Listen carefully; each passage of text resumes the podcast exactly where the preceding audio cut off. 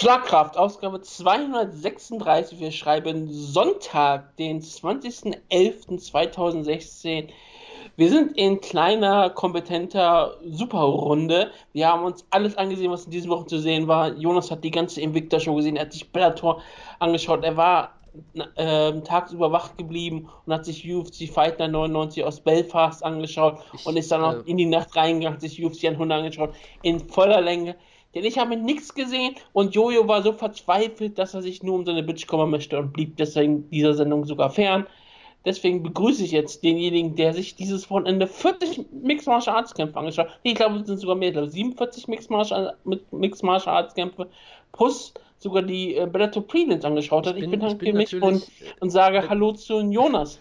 Wenn ich mal kurz was sagen darf, ich bin natürlich mitten in der Nacht aufgestanden, um das Debüt von Baby Slice zu sehen, natürlich, natürlich. Weil wenn du, wenn, wenn du schon Bellator und Invicta hier so tief enttäuscht, muss ich natürlich irgendwie das kompensieren. Ja, aber ich muss auch mal ganz ehrlich sagen, ähm, ich, ich, bin, ich entschuldige mich dafür nicht. Ich sage immer wieder, mein MA-Verlangen ist sehr in, in Wellen. Ich habe wirklich immer sehr viel Lust und dann schaue ich auch sehr viel und sehr gerne alle Sachen. Und danach möchte ich einfach auch gerne einfach runterkommen und wegbleiben. Am liebsten würde ich jetzt, also in der Mail, ich würde am liebsten einfach einschlafen und es wäre dann schon Richtung Neujahr. Die ganzen Ryzen-Shows, die Virtual Fighting Show und die UFC-Show mit Ronda Rousey. Das, das, davon möchte ich fast, da möchte ich sehr, sehr viel sehen, weil ich möchte wirklich das sehen, was Virtual Fighting in New York abzieht. Das finde ich Natürlich, irgendwie im, im ziemlich, Square Garden. Ich finde das ziemlich interessant. Ich will wissen, was soll, wenn sie da tun. Ich möchte, ich möchte beide Reisetage sehen. Die klingen beide total geil interessant. Natürlich. Und die UFC schon mit Ronda Rousey ist ein Ereignis, was man sehen möchte. Und bis dahin ist, ich bin ganz ehrlich, da ist es einfach so eine Phase, wo ich sage, können wir die nicht einfach ignorieren und warten, bis wieder Spannung auftaucht, auch wenn die nächste, nächste Woche jetzt nicht wirklich schlecht klingt, aber da werde ich auch vielleicht nur trotzdem zwei, drei Kämpfe von sehen und fertig. Aber dieses Wochenende hat mir einfach gesagt, nope, ich schaue, wenn ähm, wir in einer Tag sind, wo Ryan Bader gegen Little Lock ein Main Event ist, da muss ich keine UFC schauen. Da bin ich dann auch einfach mal ehrlich. Manchmal beneide ich dich um deine Konsequenz. Ja, und wir haben eh kein Feedback bekommen, auch wenn uns immer mehr Leute hören. Wir haben in diesem Jahr unsere äh, Hörerschaft, Hörerschaft mehr oder weniger effektiv verdoppelt. Und wir kriegen immer weniger Feedback, das ist relativ tragisch. Ähm, deswegen denke ich auch, wow, wenn Leute schon zu ähm, Conor McGregor nichts schreiben wollen, dann werden sie zu dieser nichts schreiben, dann können wir denen auch das geben, was sie scheinbar wollen, nämlich kein Effort. Da bin ich dann auch einfach mal so und sage, ja, das ist eure Schuld. Ihr seid schuld. Ihr. Ich hasse euch alle. Ich hasse euch alle. Nein, das meine ich natürlich nicht. Ich liebe euch. Ihr seid perfekt und ihr seid Ey, wunderschön. Das war mein Spruch, verdammt nochmal. Liebe euch, ihr seid perfekt. Ich bin, ich bin hier der YOLO-Verfechter, ja. ich, muss hier, ich, ich, muss hier, ich liebe euch sagen, egal wie sehr ich beleidigt werde im Feedback, was ich ja nicht werde, aber egal. Ähm, das, das ist mein Gimmick, also bitte, ja. Gottes Willen. Ich dachte gerade echt, das wäre eine Kirche gerade. Oh Gott, ja.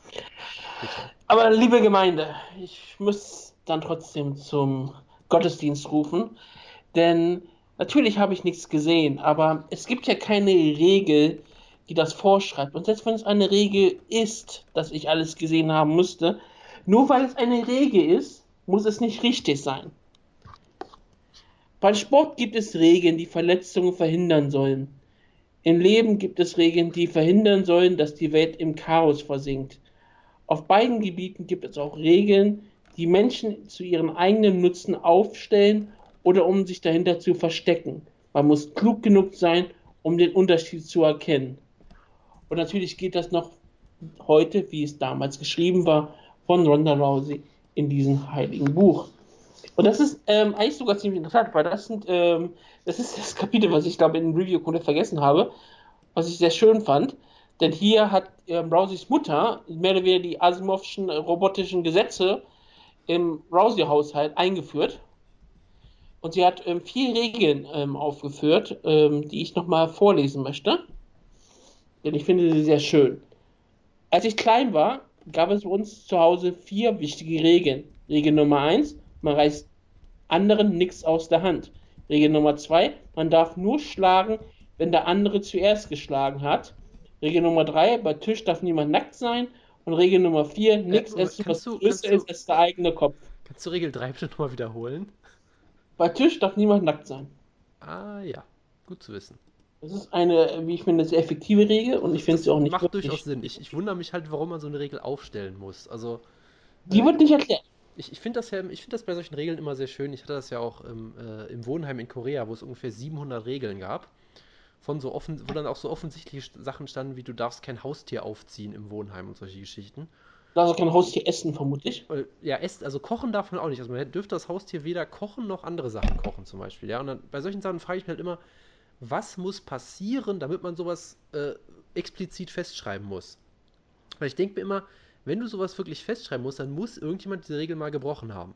Sonst macht es keinen Sinn, das so spezifisch auszu... Also, jetzt frage ich mich halt, wer, wer beim, bei, bei Familie Rousey war nackt am Tisch? Das, das müssen wir, finde ich, klären. Weil irgend, die Regel wird nicht aus dem Nichts entstanden sein, da bin ich mir sicher. Das ist natürlich richtig. Ich kann dir nur sagen, Regel Nummer 4 wurde eingeführt. War eingeführt worden, weil ich im Familienrestaurant Chuck E. Cheese immer die Riesenlollis haben wollte, die viermal größer waren als mein Kopf. Aber das ist sonst alles. Und wie gesagt, Regel Nummer 2 ist wie gesagt auch meine Lieblingsregel, deswegen auch das, die Referenz. Man darf nur schlagen, wenn der andere zuerst geschlagen hat, was natürlich sehr schwierig ist, weil sonst kannst du nicht zuschlagen. Aber natürlich gibt es immer wieder äh, Gründe und Wege, wie man rausfinden kann, dass es nicht, dass es trotzdem, ähm, wie du trotzdem Leute schlagen kannst. Was in diesem Kapitel auch mehr oder weniger darum geht. Ja, und wie sie trotzdem andere Leute schlagen äh, konnte. Zu dieser zweiten Regel kommen wir gleich noch beim Bellator Review, erinnere mich gerade mal dran. Das passt da auch Aber, ganz gut. Liebe Gemeinde, wir haben natürlich auch Geburtstage für unsere Gemeindemitglieder, die wir immer wieder gerne grüßen. Und Jonas, äh, ich möchte ganz ehrlich sagen, der heutige Tag, der 20. November, ist einer der zentralsten Tage, die man sich vorstellen könnte. Denn ich glaube, sehr viele Legenden dieses Sportes haben Geburtstag und alle am selben Tag. Und ich finde das einfach nur beeindruckend. Zum Beispiel Andreas Spang hat heute Geburtstag. Das ist, da denkst du schon, ja, da fängt es schon mal gut an. Und ich habe vielleicht übertrieben. Nein, habe ich nicht. Der 40 Jahre jung wird der Giant, Gan McGee heute. Toll. 45 Jahre jung wird Giva the Arm Collector Santana. Ach Gottes Willen. All Around Nice Guy, ähm, Joe Son wird 46 Jahre jung. So, so. Und ganz wichtig, die größte Legende des Mixed Martial Arts, unbesiegbar 48, 58 Jahre jung, Hickson Gracie. Den kannst oh, du heute einen Tweet schicken. Willen. Tweet Hickson Gracie, Happy Birthday. Das könnte man natürlich übernehmen. Man kann es zum Beispiel bei Joson nicht machen. Joson hat kein Twitter. Das ist, glaube ich, relativ gut, dass er im Knast kein Twitter hat. Aber Herr Hickson Gracie, unbesiegbar, hat heute Geburtstag. Wer auch ähm, Geburtstag hat, und ich bin dadurch nicht darauf gekommen später, ähm, deutscher Staatsbürger Karl Amusu hat heute Geburtstag. Er, wird, er hat morgen Geburtstag, er wird 30 Jahre jung und ist mir so nicht aufgefallen, dass er deutscher Staatsbürger nun ist und Thiago Big Monster Santos. Oh, was macht der eigentlich, genau? Der ist äh, jetzt 29, also auf dem Höhepunkt seines Schaffens. Er ist ja noch ein junger Mann in der äh, Schwergewichtsdivision. Er ist Heavyweight, er ist noch 10 Jahre ja. vom Höhepunkt entfernt. Er, er, hat jetzt seit zwei Jahren keinen Kampf mehr gehabt. Sein letzter Kampf war gegen Vinicius Lima bei Face to Face 9 und hat verloren per TKO. Ähm, deswegen ist es seit langer Zeit nichts passiert. Ähm, auch bei Face to Face 9 waren auch sonst keine bekannten Kämpfer, die ich kenne. Also es war schon der Main Event, aber nichts Relevantes ist passiert. Das ist natürlich relativ tragisch und ähm, es tut uns allen weh, aber sonst hat morgen niemand Geburtstag, den man erwähnen müsste. Glaube ich, ich gehe nochmal durch die unbekannten Leute, ob da irgendjemand dabei ist. Nein! Also gut, dann kommen wir dann, sagen wir so, machen wir die Reviews danach. Wir machen erstmal die News-Ecke, die ja diesmal sehr groß ausfällt, wie ich gehört habe. Äh, ja, ich hatte, also du hattest keine Lust und ich habe äh, Bellator-Spoiler vermeiden müssen bis vor kurzem, also hat eigentlich niemand News gesammelt. Ähm, es gibt halt zwei, drei Sachen, die man noch erwähnen kann. Äh, Lyoto Matida wurde vor, für 18 Monate suspendiert von der USADA, weil er durch einen Drogentest gefallen ist nach seinem letzten Kampf gegen. Äh, nee, das war ein Pre-Fight-Kampf, genau. Sollte ja die legendäre Trilogie, das ist ja auch so toll. Überleg mal. Weißt du, gegen wen Lyoto Machida kämpfen sollte eigentlich? Vitor Belfort? Nein, der ist ja aus dem Kampf genommen worden. Äh, es gibt keine Trilogie Leto Machida Vito Belfort, da müsste es erstmal den ersten und zweiten Kampf für gegeben haben. Ah, okay. Es gab noch nie Vito Belfort gegen Leto Machida, ernsthaft? Moment, es, es, es, ich rede auch Quatsch, es wäre keine Trilogie gewesen, glaube ich, sondern nur ein Rematch, aber ist ja auch egal. Dann kann es ja nicht Shogun Hua gewesen sein. Nein, genau. Es ist, ich, ich löse einfach auf, weil ich auch falsch eingeführt habe. Es wäre ein Kampf gewesen bei UFC und Fox 19 mit Dan Henderson. Und jetzt, jetzt wo du sagst, alles, kommst du doch wieder zurück. Alles, was wir in den letzten paar Monaten gesehen haben im Middleweight, kannst du auf sowas zurückführen, fast schon. Weil also sollten wir ihnen dankbar sein. Lyoto Machida hätte Dan Henderson ohne Zweifel besiegt und dann hätte es nie diesen Kampf in Manchester gegeben. Und äh, Michael Bisping ist ja auch nur durch eine Verletzung an den Titelkampf überhaupt damals reingerutscht. Also da sieht man wieder, wie absurd das Middleweight einfach Und dann hätten wir nicht die Yolo Romero Promo gehabt gegen Michael Bisping. Genau, er hätte dann die Promo gegen jemand anderen gehalten. Und diese andere hätte nicht äh, da gestanden mit zwei Mittelfingern ausgestreckt. Das ist richtig. Also, also im Nachhinein muss man sagen, Lyoto Machida, danke, danke, dass du irgendwelche unerlaubten Mittel zu dir genommen hast. Du bist einer meiner Lieblingskämpfer immer gewesen. Das äh, bekräftigt mich eigentlich jetzt nur noch mehr, dass du durch diesen Drogentest gefallen bist, um Yolo Romero eine große Plattform zu bieten. Der auch durch den Drogentest gefallen ist. Es ist einfach sehr kollegial und nett vom, vom Dragon, finde ich. Das finde ich sehr, sehr nett von ihm. Wenn du gerade über äh, Suspension redest, eine Suspension, die wir aber letzte Woche nicht besprochen haben, weil sie aber erst danach rauskam, ist die Suspendierung von Roy Nelson, nachdem er ja, Ach, ähm, ja genau, genau. der Big ja John McCarthy in den Arsch getreten hat. Dafür wurde er jetzt sechs Monate gesperrt oder neun Monate? Neun Monate. Neun Monate. Ich meine, und der einzige Monate Grund, warum wäre ja nur keine Suspendierung eigentlich, wenn man mal Genau, der einzige Grund, warum es neun Monate sind und keine zwei Jahre Sperre, ist, weil Ron Nelson klar gemacht hat, dass er Big John nicht verletzen wollte, sondern dass er ihm ähm, einfach einen Tritt geben wollte und nicht ähm, ihm aus irgendwelchen anderen Gründen wirklich den, irgendwelchen körperlichen Schaden zufügen wollte, sondern ihn einfach nur mal einen kleinen Tritt verpassen wollte, was das äh, absolut nicht äh, passieren darf und deswegen wird er nur Monate gesperrt. Finde ich in der Hinsicht auch okay, die Sperre dann. Ich, ich kann durchaus verstehen, dass man sagt, okay, neun Monate ist dann okay, ähm, durchaus solide und ähm, ist in Ordnung, wie ich finde. Also, dass irgendwas passieren musste, ist, denke ich mal, klar. Ja, klar, das darf, und, äh, dass das nicht einfach unter den Tisch fallen darf, war ja. ähm, klar.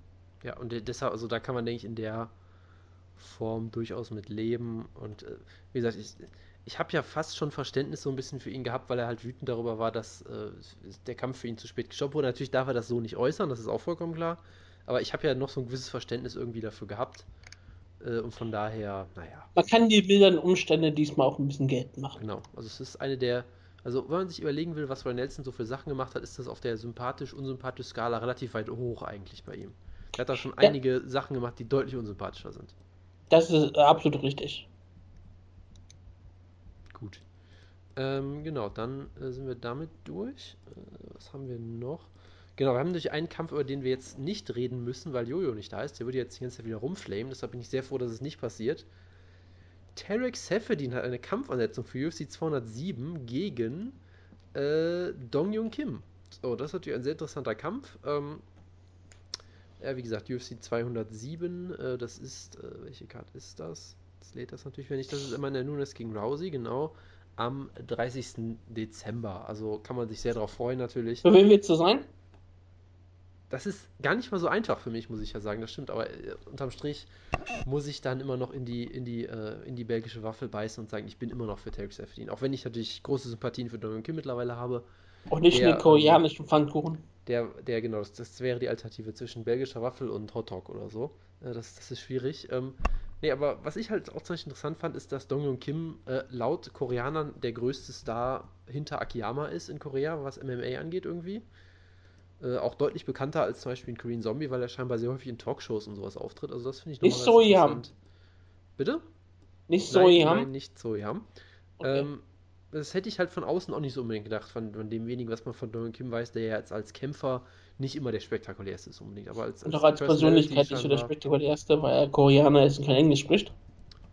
Ja, zumindest für uns nach außen, das ist richtig, ja. Aber ähm, Sag ich ja, weil er Koreaner ist kein Englisch spricht. Das ist eine gute, gute Ansetzung und ich bin mal sehr froh, dass Jojo weg ist, die Nase, dann wird, kann er nicht die ganze Zeit hier rumflamen, dass der Kampf eh nicht stattfindet und so weiter und so fort. Der Kampf wird auch nicht stattfinden. Ich, ich lege mich fest, ich lege mich fest, wenn sich hier einer verletzt, dann natürlich Dong Yong Kim. Das ist aber ganz klar. Äh, und dann habe ich noch eine letzte News. Wie gesagt, ich hatte jetzt auch keine große Lust, viel zu recherchieren, weil es gab, glaube ich, auch nicht viel und wir haben eh wenig Themen und Lust. Ähm, es gibt ein, interessant, ein interessantes Treffen. Möchtest du, möchtest du wetten, wer sich mit wem hier gerade trifft? Ist es, ist es politisch? Deshalb würde Jojo jetzt auch nicht wollen, dass wir darüber reden. Mm, Wladimir Putin und Scott Coker. Nein, relativ nah dran sogar, erschreckend nah, was beide Gesprächspartner angeht. Nur falsche. Du, du, ja. Du redest über Scott Coker und Fedor Emelianenko? Nein, du hattest schon recht mit einem Politiker und einem, einem Promoter oder ähnliches, nur du hast beide äh, falsch zugeordnet. Ähm, Conor McGregor und Ramazan Kadirov. Nein. Nein. Entschuldigung. Nein. Das wäre aber schön, oder? Ja. Kadirov und McGregor ist, jetzt ähm, zusammen? Auch jemand, den man möglicherweise als Faschist bezeichnen würde. ich meine, Atemlow ist auch schon Russe, es wird schon irgendwie die, auf gehen. Kriegt, aber wer fällt dir denn sonst noch so ein, der aktuell äh, große Schlagzeilen macht in der Politik? Ähm, sehr viele Menschen. Sag mir aber, was es ist. Eine. Person mit sehr kleinen Händen. Also bitte. Du meinst Donald Trump, okay. Ja, Donald Gut. Trump hat heute ein Meeting mit Ari Emanuel, dem Chef von WWE IMG, wie sie ja so schön heißen, auf dem Cyber. WMG IMG, okay, genau. ja. Ähm, hat er sich Anteile von der UFC gesichert? Ich, ich will es hoffen, ja. Ähm, aber äh, äh, schauen wir mal. Sie haben ja auch zum Beispiel auch den Miss Universe äh, Pageant von, von Trump gekauft, irgendwann mal. Ja, die sind daher. sehr zusammen und das macht ja auch Sinn für die UFC. Genau.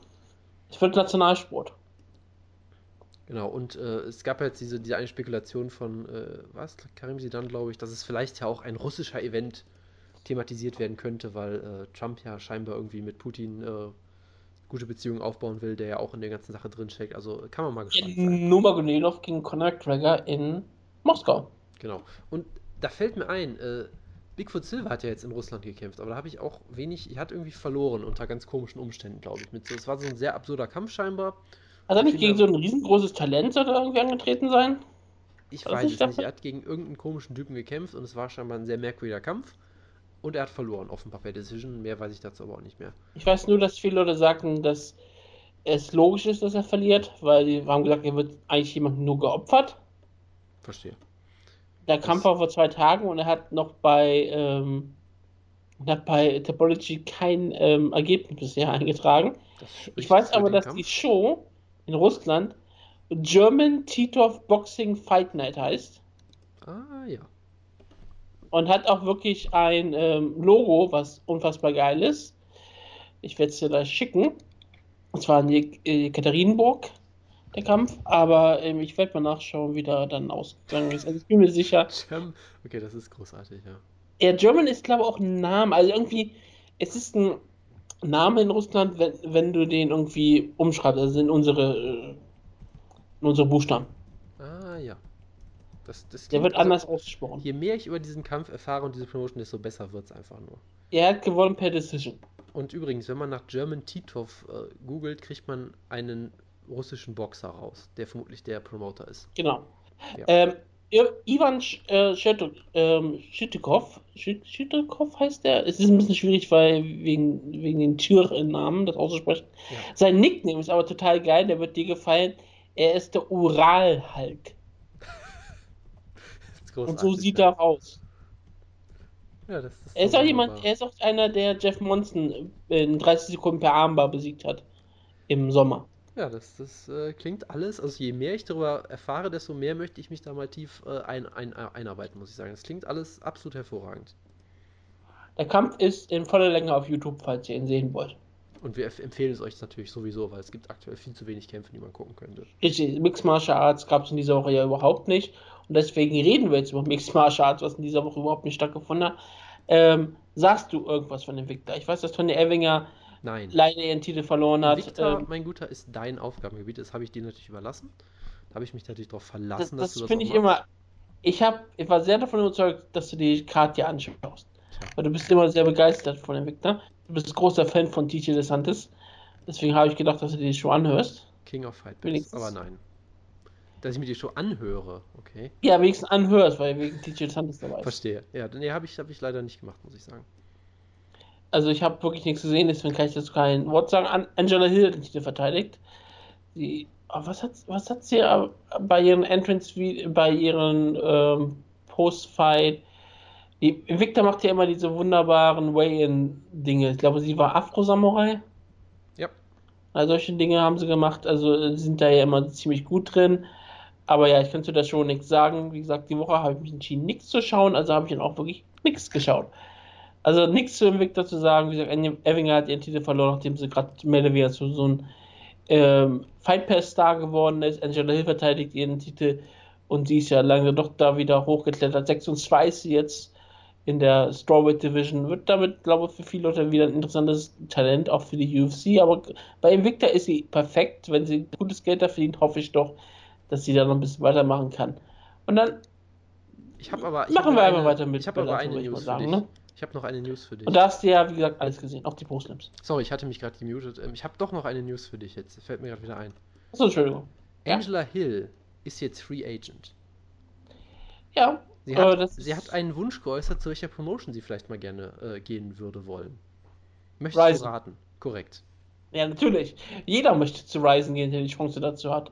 Das ist keine Überraschung, sondern das ist einfach ein Fakt. Gut, dann haben wir auch Wenn eine Conor McGregor mit Ryzen zusammenarbeiten würde, würde es auch sofort tun. Natürlich. Und Saki Kabara würde auch sofort sagen, jo, würde ich gerne machen. Wir geben dir auch einfache Kämpfe. Ja, Kintiamoto hat Zeit. Wer will, wer will nicht Conor McGregor gegen Darren Cruikshank sehen oder gegen Andy Sauer? Yamamoto, gegen, gegen Andy Sauer in einem Grappling-Match oder so. Das wird doch alles, alles das, das will die Welt sehen. Conor McGregor würde das Grappling-Match gewinnen, vermute ich. Äh, kann man vermutlich von ausgehen, ja. Okay, Bellator 165, Chandler gegen Henderson. Ähm, Michael Chandler war ja, wie ich gehört habe, 200 Pfund schwer am Abend, ungefähr, gefühlt. Deswegen war es eigentlich so, als hätte er wieder, äh, Spencer Henderson wieder gegen Koroschkov gekämpft. Wie ist denn der Kampf gelaufen? Das ist richtig, ja. Also er hat ein, ein, ein ich glaube, ein Foto gepostet auf Instagram, wo er 10 Stunden nach dem Wayne 180 Pfund wiegt. Was ist natürlich schon mal eine Hausnummer. Ähm, der Kampf war richtig gut. Also manche Leute haben ihn schon als Fight of the Year Kandidat bezeichnet, das würde ich so nicht unterschreiben, obwohl er, über fünf, Runden? obwohl er über fünf Runden ging, würde ich vielleicht nicht ganz auf diesem Niveau gehen, aber der Kampf war richtig, richtig gut.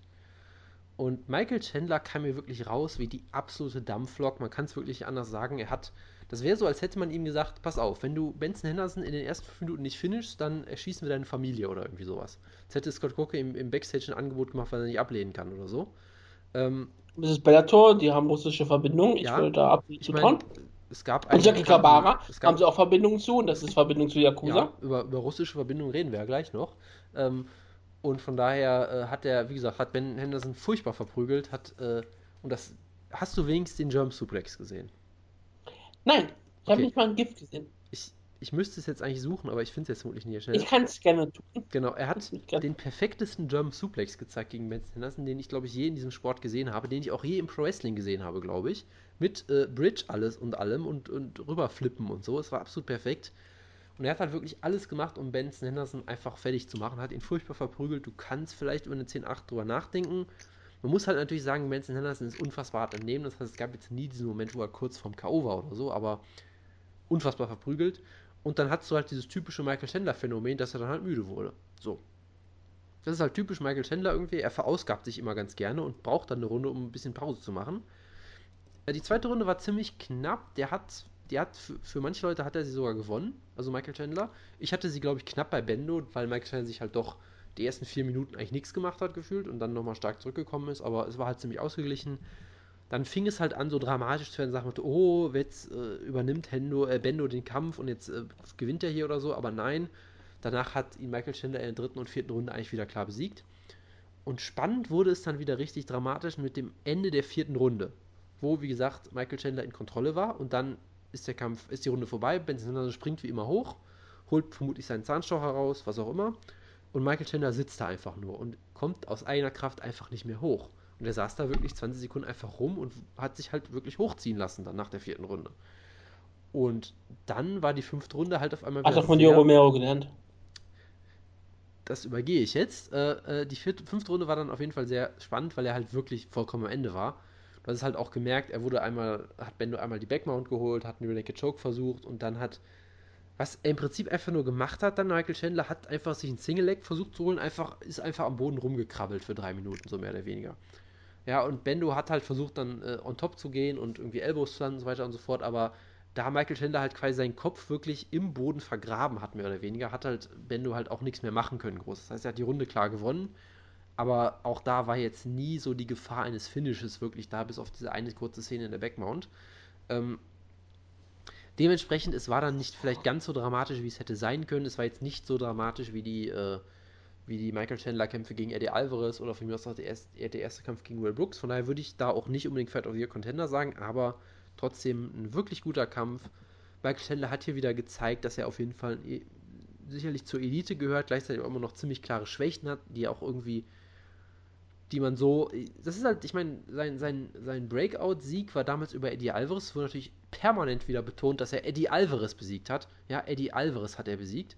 Es, war, es wurde sehr betont, gleichzeitig wurde irgendwie ungefähr 100 Mal Rafael dos Anjos erwähnt, was auch immer sehr merkwürdig war weil sie irgendwie ständig darüber geredet haben, dass äh, Dos Anjos ja Benson Henderson ausknockt hat. Ich weiß auch nicht warum. Ähm, und ja, ähm, es wurde halt dann, es ging halt dann immer so weiter. Es war ein richtig guter Kampf, hohes Niveau auf jeden Fall, über fünf Runden.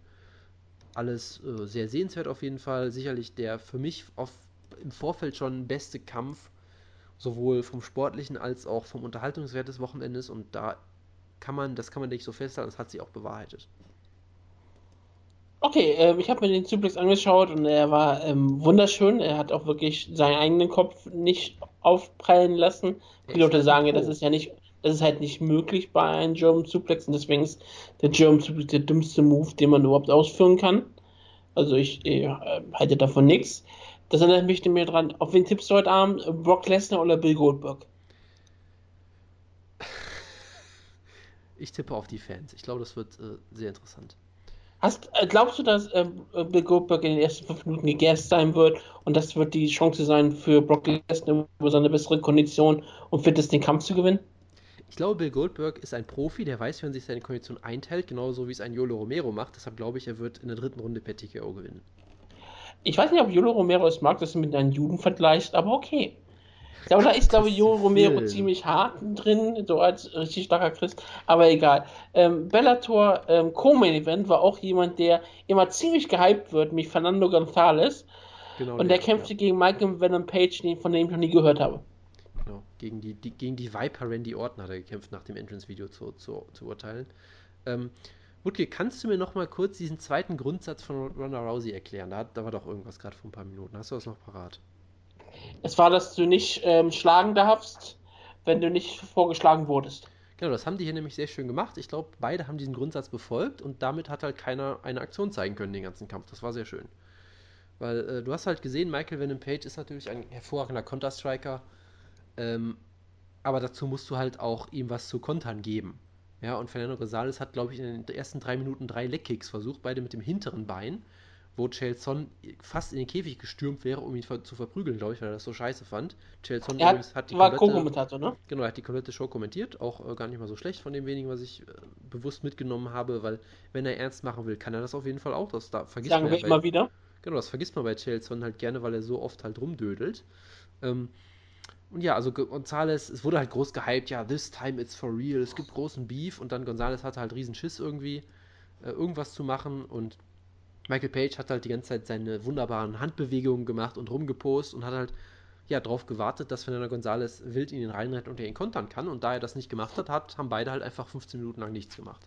Ich habe dann auch nach den ersten drei Minuten ausgemacht. Es war eine absolute Katastrophe.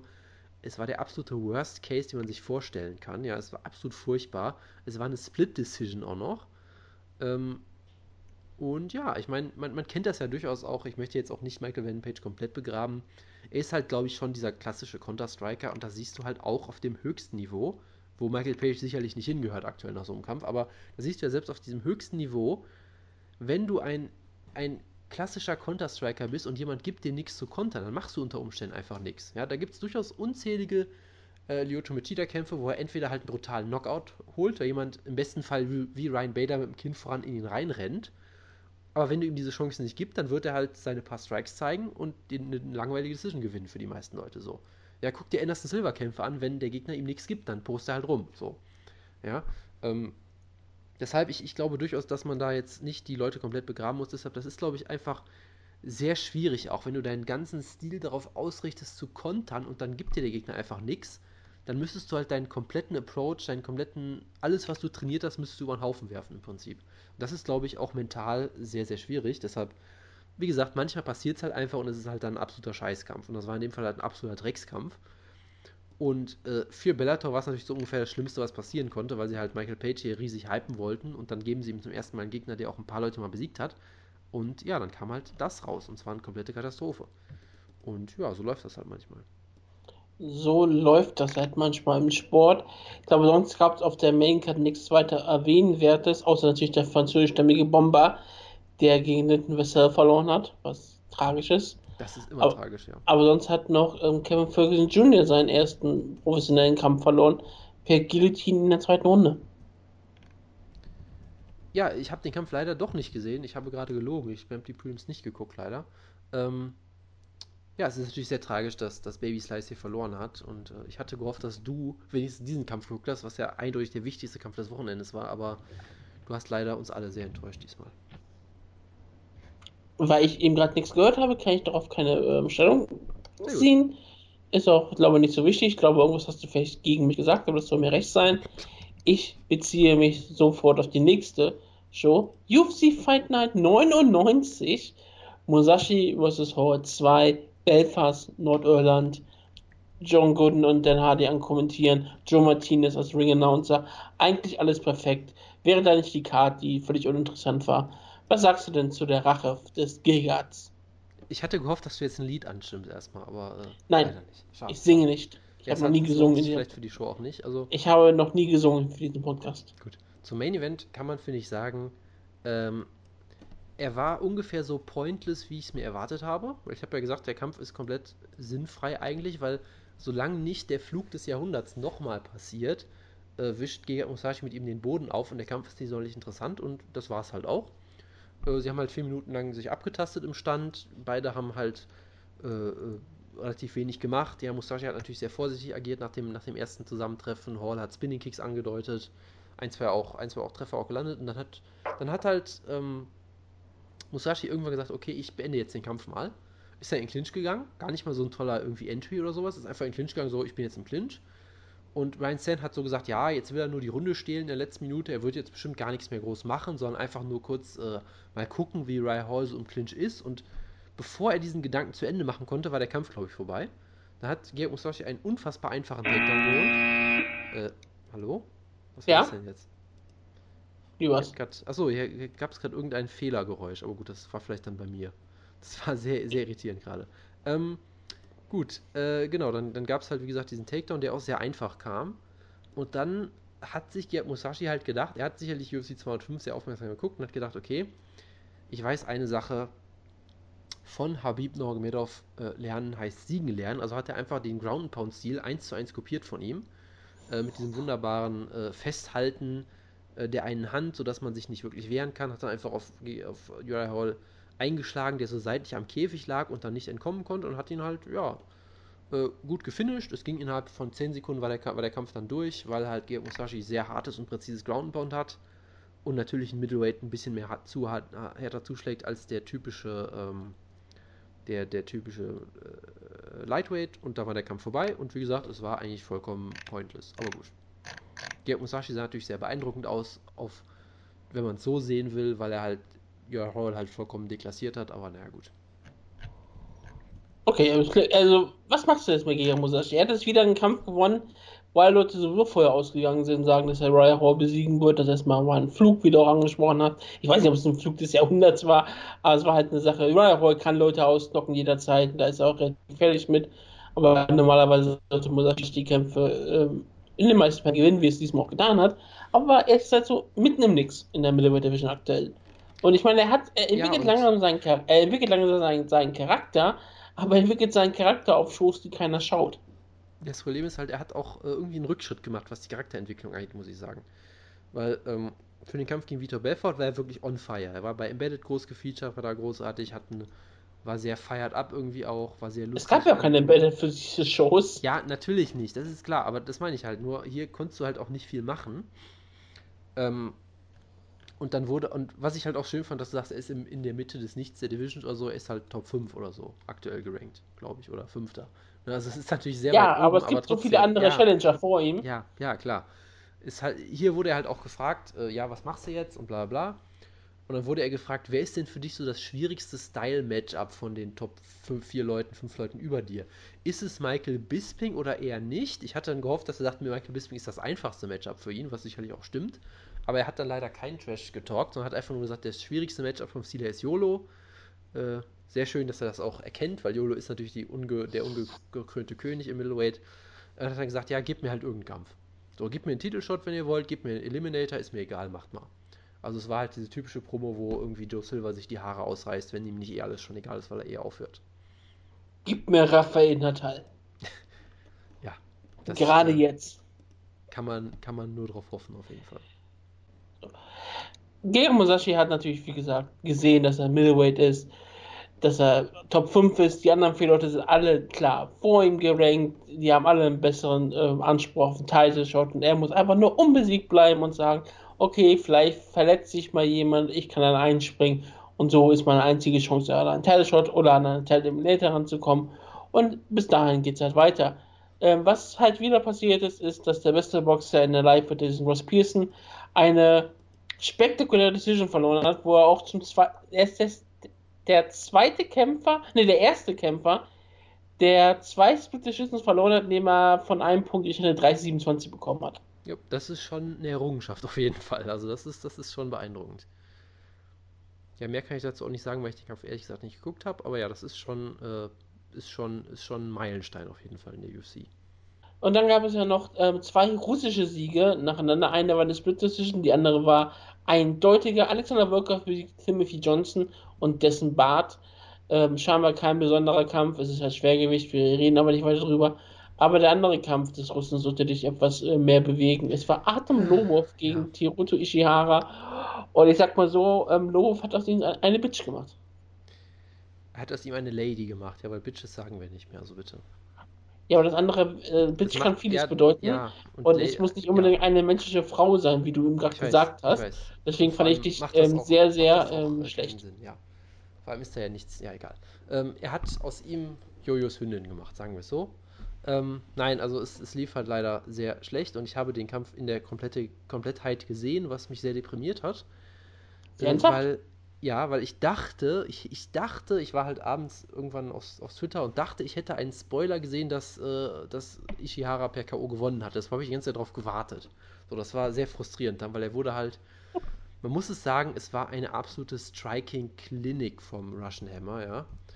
Ähm, der hat Conor McGregor-esque sagst du schon. Ja, aber, aber wirklich, im, also im Vergleich zu dem, was Ishihara hier gemacht hat, leider. War, also ist Ishihara äh, einfach unfassbar schlecht. Das, äh, ja, in dem Kampf war er das, ja. Aber äh, vielleicht ist ja ähm, Artem Lobov nicht ganz so hopeless, wie wir das immer gedacht hatten. Vielleicht hat er sich ja auch verbessert und ist ein legitimer Kämpfer. Richtig, natürlich. Nicht. Ich, ich, ich wir haben uns immer sehr lustig gemacht. Brown.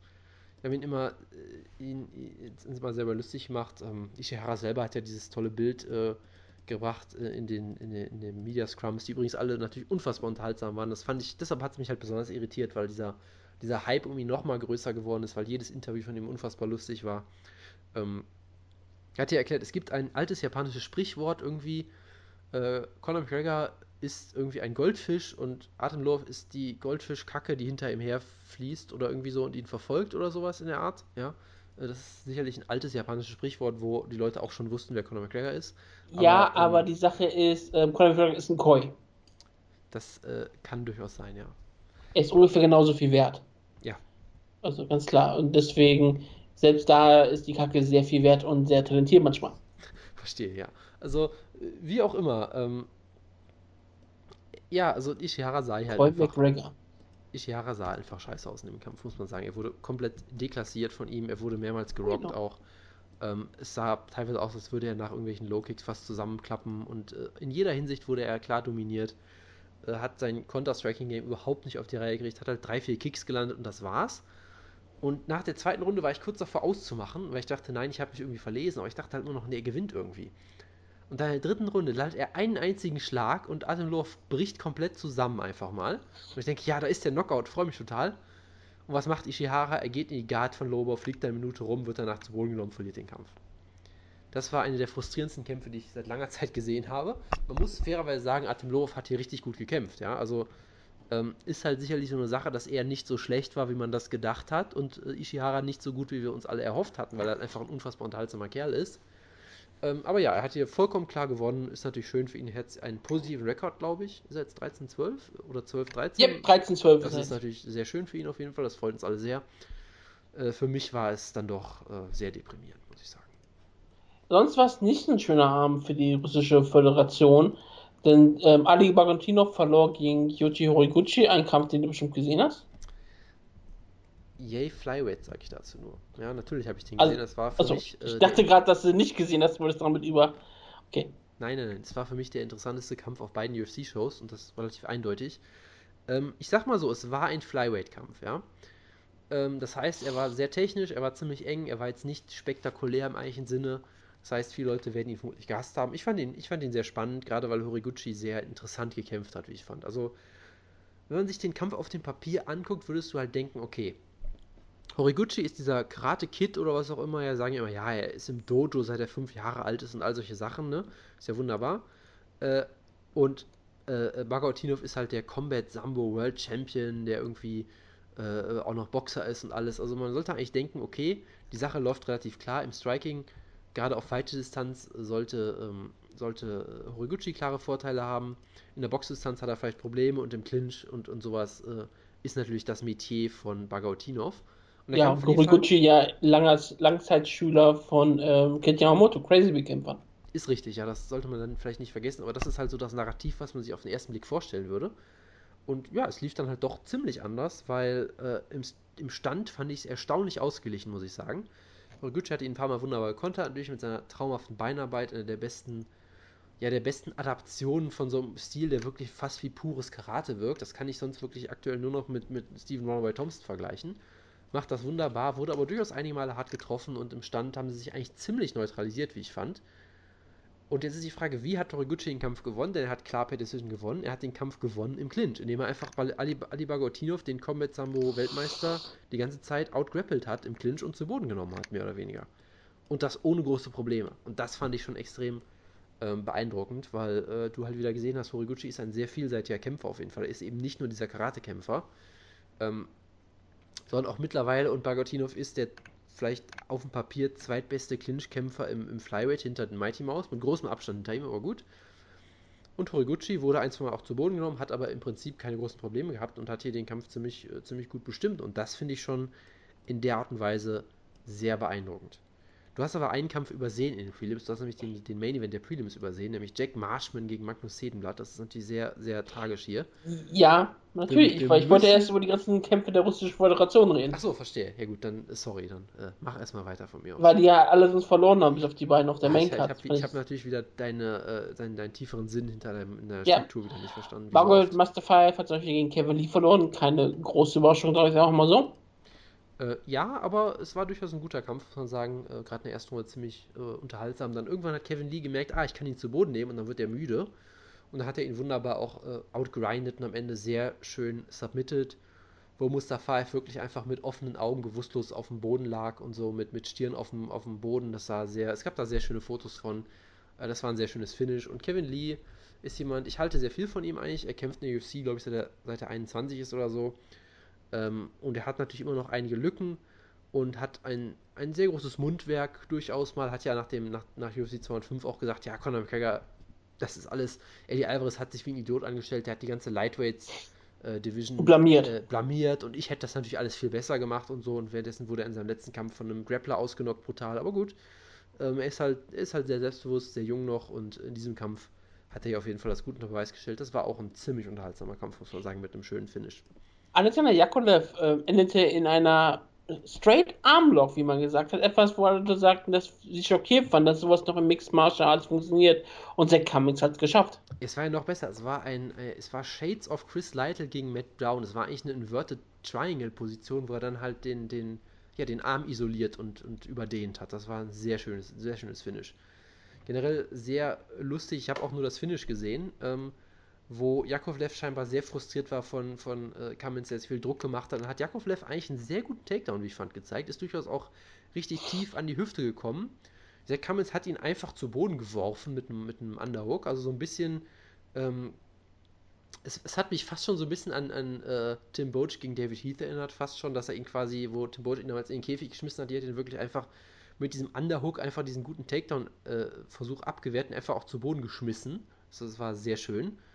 Ja, und hat ihn dann halt innerhalb von 10 Sekunden submitted. Das war, das war ein sehr, sehr großartiges Finish auf jeden Fall. Man muss natürlich erwähnen, dass Cummins das Gewicht verpasst hat, glaube ich, ziemlich deutlich auch. Aber als Finish war das ein Traum. Und dann hatten wir noch einen russischen Kampf. Milana Dudeva hat ihren Kampf gegen Marion Renault verloren.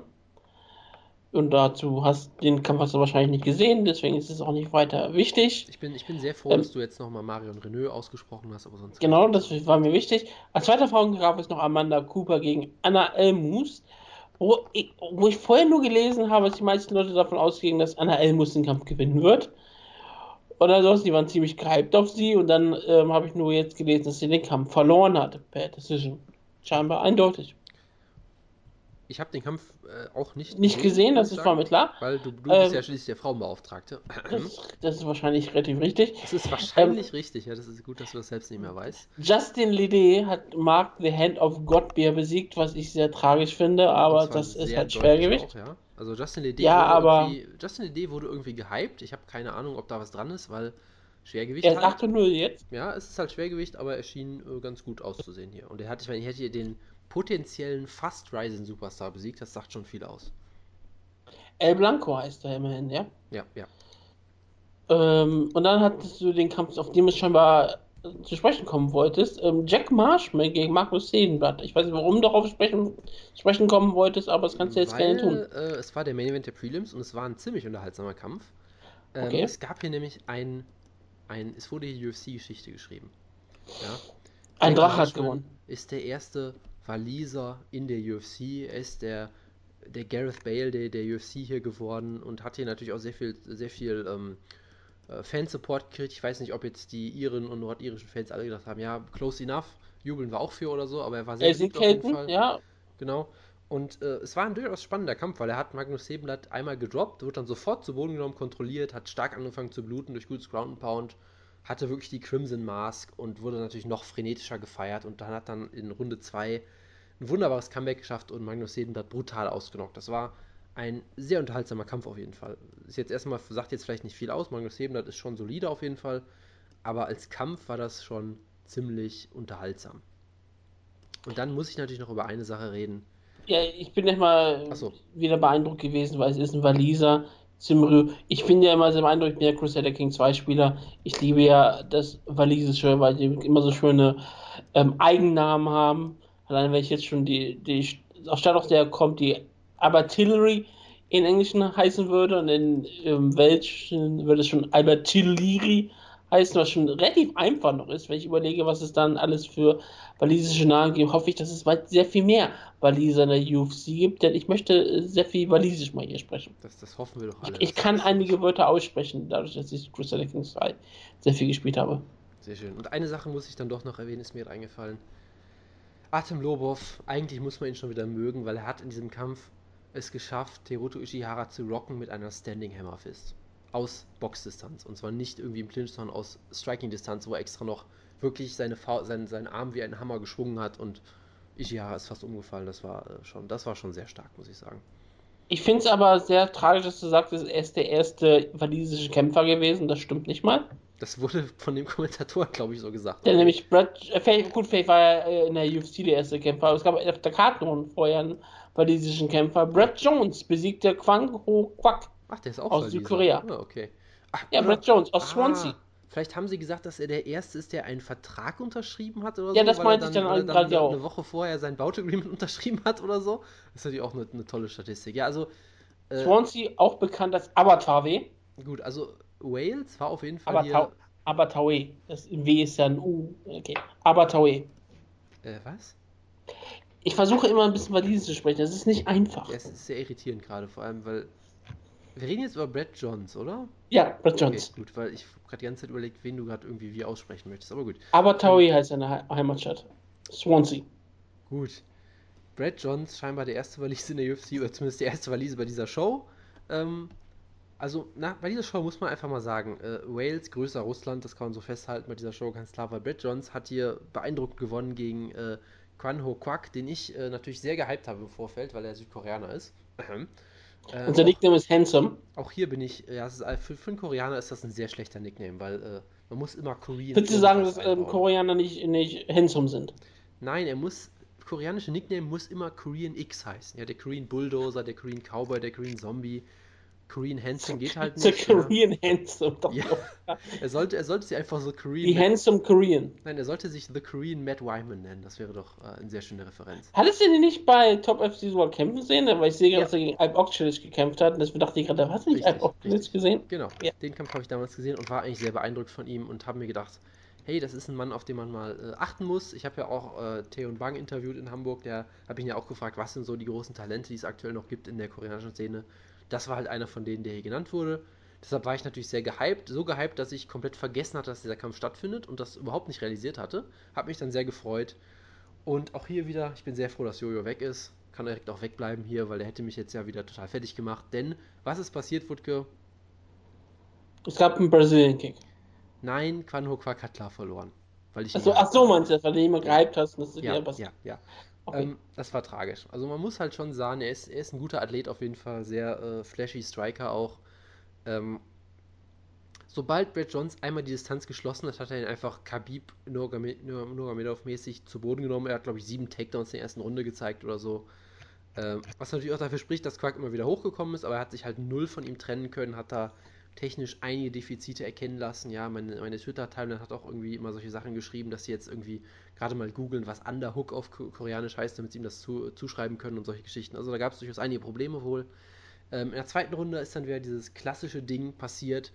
Wenn du die erste Runde die ganze Zeit zu Boden genommen wirst, dann äh, deut deutet Johnson Takedown an, äh, Quack nimmt die Hände runter, wird fast ausgenockt natürlich, dieser klassische äh, dieser klassische Overhand Ride und ähnliches von den Ringern. Das hat Jones wirklich sehr gut gemacht in der Runde und da kann man echt sich wundern, dass Quack hier nicht gedroppt oder ausgenockt wurde gar.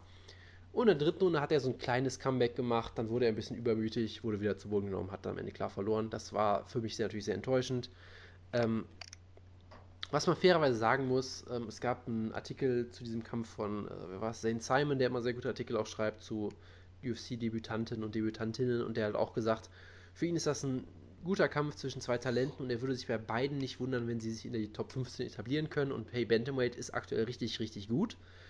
Und ich finde, das hast du hier auf jeden Fall auch gesehen, dass Brad Johnson ein richtig guter Kämpfer ist. Er hat halt diesen, diesen Judo-Hintergrund, glaube ich, auch. Black Belt ist ein richtiger. Johns, nicht Johnson. Johns, äh, genau, genau, ist ein richtiger Grinder. Ja, kann die Distanz gut schließen, dich am Boden zu Boden nehmen, da halten, kontrollieren. Gutes Striking auch gezeigt. Und Quack, du hast gesehen, er ist ein sehr guter Athlet. Es war ja auch sein, ich glaube, er ist elfter Kampf oder achter Kampf oder. Er ist 9 R1 jetzt, also genau, war sein zehnter Kampf. Genau, sein zehnter Kampf und glaube ich auch der erste außerhalb zumindest Korea oder der asiatischen Szene. Das ist natürlich immer noch ein großer Sprung. Äh, er ist vielleicht auch jemand, der einfach sehr athletisch ist und damit halt bisher so ein bisschen coasten konnte, in Anführungszeichen, und dann vielleicht das technische Mängel so etwas über, überdeckt hat bei ihm. Äh, deshalb, ich würde ihn noch nicht abschreiben, wie es Jojo jetzt natürlich tun würde. Deshalb, ich bin mal gespannt, wie seine Karriere weitergeht und ich hoffe, er zieht hieraus die nötigen Schlüsse. Auch das war ein ziemlich guter Kampf, muss man sagen. Also, es ist so ein bisschen das Problem bei dieser Card. Es gab einige solide Kämpfe, die musste man mit der Lupe wirklich suchen und meistens waren sie in den Prelims, weil die Main Card war wirklich nicht gut. Also wirklich nicht gut. Und in den Prelims gab es zumindest ein paar interessante Kämpfe. Hast du wenigstens noch Judo Thunder Abdul Razak Al-Hassan kämpfen sehen? Natürlich nicht. In Opener gegen Charlie Ward. Okay, Nein. hast du nicht. Ähm, was, nee, mal, es gibt ein, gab einen Trend auf dieser Karte. Wenn dein Name mit Bier zu tun hat, verlierst du. Denn äh, nicht nur hat Markus die Hand of God Bier verloren, sondern auch Quan Ho Quack. Und Quack ist natürlich ein belgisches Amberbier. Gottes Willen. Es trägt den Namen seines Schiffers Powell Quack und es wird in ein Kutscherglas serviert. Was sehr schön ist. Und wenn falls ihr fragt, was ist Amberbier, ist es auch bekannt als belgisches Ale oder Speziale. Ist ein Sammelbegriff für belgische Biere mit einer charakteristischen Bernsteinähnlichen Farbe. Ich finde es sehr gut, dass ausgerechnet du uns hier eine Bierkunde gibst. Ja, ich fand einfach den Namen sehr schön, habe den einfach mal gegoogelt und kam sofort darauf. Und das ist das Glas, in dem es ähm, getrunken wird. Das ist ähm, deswegen der Fakt, wo man verloren hat. Gottbier und Quapp, beides verloren. Wer auch wie immer verloren hat, ist natürlich Lilnock Nogera äh, in einem sehr tragischen Kampf. wo Jonas mich einfach nur anschrieb und fragte, sollte ich mir den Kampf überhaupt anschauen und hat sofort gesagt, nein, okay, gut. Brian Bader gegen ähm, Antonio Rogerio Noguera. Was sagst du, Jonas? Du hast, den, du hast dir den Knocker bestimmt angeschaut Nein, bei der UFC ich, Fight Night 100. angeguckt von diesem Kampf. Weil ich sagte, okay. der Kampf ist vollkommen pointless. Äh, äh Little Knock ist gefühlte 87 Jahre alt und Bader ist sehr gut, aber interessiert mich auch nicht weiter. Äh, deshalb habe ich es mir nicht angeguckt, weil es lief ja scheinbar genauso, wie ich es mir gedacht habe, nämlich dass er ihn immer wieder zu Boden nimmt und furchtbar verprügelt und irgendwann viel zu spät gestoppt wird, der Kampf. Wie alt glaubst du, und ist äh, Noguera? Äh, 40 würde ich tippen. Er ist wirklich 40. Ich hätte gedacht, dass du ihn jetzt irgendwie auf ähm, 32 oder so tippst. Klar, Young Man. Young Weil Man das mich nicht schockieren würde, wenn er wirklich irgendwie noch, wirklich noch realistisch jung ist. Aber in der Wirklichkeit ist er eigentlich 60 Jahre alt. Ja, klar. Antonio Nogueira hat hier den Kampf verloren. Brian Bader war es ein Nix-Kampf, glaube ich. Ja. Ich meine, er hätte ihn nur verlieren können. Er jetzt den Kampf gewonnen und hat damit überhaupt nichts gewonnen, weil er halt oh, nur. Er, er hat, warte, er hat eine wichtige Sache gewonnen. Die Herzen der brasilianischen Fans. Ryan Bader ist jetzt ein Free Agent. Was sagst du dazu? Es ist die große Chance für Bellator, Phil Davis gegen Ryan Bader zu Das große Rematch, ja, bitte am besten auch äh, nachts um 4 Uhr in Schweden, einfach aus irgendeinem Grund. Da fliege ich wieder hin für. Warte, es gab den Kampf in Schweden? Stimmt, der Kampf ja, hat in Schweden ich live gesehen, um 3 Uhr nachts, wo alle durchgedreht sind und, glaube ich, Ryan Bader und Phil Davis umbringen wollten. Und ja, das gab wurde, Split Decision. Und danach wurde Phil Davis sofort äh, ziehen gelassen, glaube ich, ne? War, war das der? Ja, ich glaube ja, schon. Das ja. war der Kampf. Ja, das war traumhaft. Ähm, dein Junge, Thomas Almeida. Ähm, mein Junge, ja hat gegen Albert Morales gewonnen, nachdem du Morales letzte Woche noch versucht hast zu hypen gesagt hast, oh, wir sollten mal alle ganz dringend aufpassen, der könnte hier aber sowas von gewinnen, ähm, wurde scheinbar ähm, relativ stark verprügelt und ausgenockt. Ja, aber er hat äh, gut mitgehalten und Almeida für einige Probleme gestellt in der ersten Runde. Weil du halt schon Das ist bei Almeida aber, glaube ich, Almeida normal heutzutage. Ja, Almeida ist halt offensiv auch so ein Derwisch, dass er halt dadurch auch immer zu einem gewissen Grad angreifbar ist. Ja, es gab halt diese wunderbare Szene auch, ähm, wo Almeida ihn fast ausnockt und Morales versucht so einen schlechten Takedown, um sich zu erholen. Almeida will ihn einfach nur wegschubsen, um weiter zu kämpfen. Auf einmal hat äh, Albert Morales Backmount und den Rear Choke komplett drin mit einem Arm. Nur halt mit dem anderen nicht, deshalb konnte sich Almeida noch locker befreien. Aber es gab durchaus einige äh, kritische Momente in dem Kampf und das macht ihn auch sehr unterhaltsam. Äh, du hast halt schon gesehen, dass Morales sich ziemlich verausgabt hat, natürlich in der ersten Runde, weil er halt alles machen wollte, um den Kampf zu beenden, um eine Chance zu haben, was er halt auch machen musste. Ja, so ein bisschen so eine ähnliche Dynamik wie bei Tony Ferguson gegen Lando Vanetta damals. Und dann war halt in der zweiten Runde einfach fertig mit der Welt und hat Thomas Almeida ihn brutal ausgenockt. Mit einer wunderbaren, wunderbaren Kombination. Der Kampf ging natürlich auch viel zu lang, weil der Ref irgendwie, also laut Brian Stan hat irgendwie, weiß ich nicht, Morales äh, äh dem, den Ref persönlich beleidigt scheinbar, weil er ihn noch äh, hat kämpfen lassen wollen. Der wurde komplett begraben, der Ref, das war sehr schön. Aber ja, es war natürlich wieder traumhafter Kampf, sehr unterhaltsam, sehr viel Action. Und Thomas Almeida ist, ist angreifbar im Stand, er ist, er ist hittable, würde man so schön sagen, ja. Aber äh, offensiv, gerade wenn jemand angeschlagen ist, es gibt, glaube ich, niemanden, der schönere Kombinationen zeigen kann und schöner Leute finishen kann. Und es war wieder ein absoluter Traum. Claudia Gadelia hofft, dass Courtney Casey Matt Beach ist und sie diesen Teil schon verdient hat. Was sagst du dazu? Es gab eine sehr schöne Szene, hast du hast, du hast vermutlich nicht gesehen, ne? aber sie hat einen schön, sehr schönen Zockerkick gezeigt in der dritten Runde. Ich habe nur gehört, dass, er, dass sie einen Zockerkick zeigte und dafür nicht beanstandet wurde. Das ist korrekt, ja. Das ist ja auch, warum auch? Ich meine, das ist halt vollkommen normal eigentlich, wie ich finde. Ähm, Regeln sind nicht immer richtig. Das hast du sehr schön gesagt, ja. Ich weiß nicht, von wem du diese, diese Weisheiten hast, aber das kann man, denke ich, so stehen lassen. Um, Ronda Rousey. Aber ähm, ja, Claudia Gadelia hat jetzt hier den Kampf gewonnen. Äh, scheinbar hatte sie relativ mehr Probleme, als die Leute erwartet hätten. Sie hat nicht wirklich ja, überzeugt, ja, aber sie hat den Kampf gewonnen, das ist das Wichtigste überhaupt. Ich finde gut, find gut, dass du das Fazit mir vorwegnimmst, obwohl du natürlich nichts gesehen hast. Das ist immer sehr schön. Ähm, nein, also, es war halt solide. Ich glaube, Courtney Casey ist auch durchaus unangenehm, weil sie gefühlt 10 cm größer ist als alle anderen Kämpferinnen der Gewichtsklasse. Das macht es dann nicht immer ganz einfach. Ähm, und sie hat sich gut verteidigt am Boden, zumindest Gardel hat wieder, hat wie immer das gezeigt, was sie immer zeigt, nämlich wunderbare Takedowns. Sie, sie timet die wunderbar, hat unfassbare Power dahinter slammt dich richtig schön zu Boden und so weiter und so fort. Das ist immer sehr schön. Äh, sie hat halt keinen Finish geholt. So. Das kann man ihr natürlich zu, zu, zu Last legen, wenn man das so möchte. Sie hat jetzt auch nicht. Ähm, sie hat jetzt nicht. Sie, sie, war jetzt keine komplett neue Kämpferin nach ihrem Gymwechsel. Sie trainiert jetzt bei. Was in Albuquerque? Ich weiß es gerade gar nicht mehr genau. Sie hat irgendwie, sie ist irgendwie bei Albuquerque, aber nicht alleine bei Jackson Winkle, sondern hatten irgendwie so einen anderen Deal, irgendwie, keine Ahnung. Also sie hat jetzt, sie, sie hat es jetzt nicht komplett neu erfunden, was sicherlich auch nicht, nicht, nicht äh, sinnvoll wäre für sie, aber sie hat von daher, es war halt ein solider Kampf, sie hat ihn klar gewonnen letztendlich mit, wie gesagt, Ausnahme von diesem brutalen Soccer-Kick, der vollkommen katastrophal war, weil ich glaube, Courtney Casey auf allen Vieren waren, mehr oder weniger. Das war sehr, sehr schön. Aber ansonsten, es war halt solide, das haben wir mal ein Arbeitssieg. So. Ja, und äh, Courtney Casey ist 10 cm größer gewesen als Claudia Cadelli. Und 10 cm können einen massiven Unterschied machen, wie manche Frau dir gerne sagen würde. Diese An Andeutung verstehe ich nicht und werde jetzt übergehen. Ich weiß auch. Christian Wörtko, weiterhin auf dem Weg nach oben, ein, ein Kämpfer auf dem Vormarsch und er ist bereit für Gegard Musashi. Das ist zu hoffen. Ja, den Kampf habe ich natürlich auch nicht gesehen, aber er hat Thales Latis scheinbar komplett deklassiert und ihn am Ende sogar selbst noch zu Boden genommen und da verprügelt. Und, ich meine, er ist, er ist ähm, Teamkollege von Kraniotakis, von Peter Sobotta. Ist das? Also er ist, ist, bereit. Ja, Planet Eater. Sehr schön. Immer wieder hier ähm, genannt. Ja, also das ist, äh, Thales Latis hat sicherlich auch ein bisschen abgebaut, ist immer noch sicherlich ein Top 20 Middleweight gewesen und den dann so auseinanderzunehmen, wie es Jotko scheinbar gemacht hat, ist schon beeindruckend. Also Christoph Jotko ist so jemand, den sollte man auf jeden Fall im Auge behalten. Das ist äh, ein, ein ernstzunehmender Gegner auf jeden Fall. Er hat in der UFC eine Niederlage, das war gegen Magnus Sedenblatt, und das ist auch schon zwei Jahre her. Er hat jetzt im Middleweight eine Fünfkampf-Siegesserie. Ich glaube gegen Toto Rank. War das im Middleweight? Ja, das war Middleweight, Toto Rank. Scott Escam, Brad Scott, Tanner McCory und Titus Latis. Und gerade die letzten beiden Siege sind ja eher etwas, worauf man auch ein bisschen stolz sein kann. Also auf jeden Sieg kannst du stolz sein. Das klingt jetzt ein bisschen falsch. Aber das sind so Siege, wo man wirklich mal ein bisschen aufforschen muss in der Middleweight Division. Und ich sag mal so, jetzt muss er, kann er sich auch ein bisschen steigen. Titus Latis ist schon ein Statement, ihn zu besiegen. Und jetzt kann er, er kommt langsam ran in diese Top 15, ähm, Top 10 Kämpfe. Und Middleweight ist unterhalb der Top-Leute ziemlich offen. Ja, das auf jeden Fall. Kamaru Asman, derjenige, der die Welterweights ins Jahr 2017 führen wird, wie ich irgendwie in einem Hype-Video gehört habe, hat Wadi Alves besiegt.